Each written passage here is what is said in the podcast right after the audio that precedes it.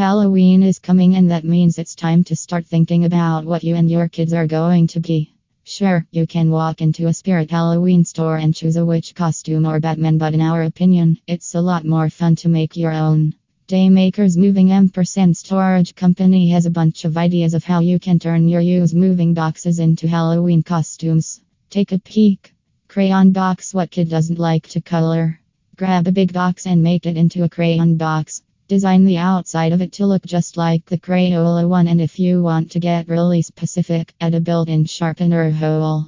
If you want to add the colorful crayons, use solid colored pointy party hats. This costume also works if you're doing a group costume.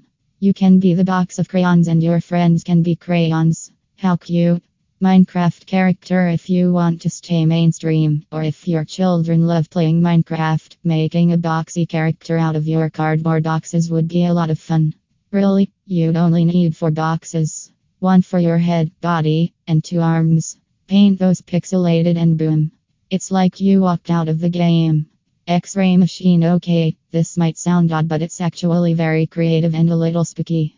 Grab a box, paint it black, make what looks like a window with a gray shade, and in that, paint a skeleton body. If you're feeling even more creative, you could always actually put a skeleton prop in there. When you walk around, it'll look like your stomach and neck are bones. Flintstones. Yibidibidoo. Choose a Flintstone character and make a car out of a box. They drive using their feet anyway, so no need to add real wheels.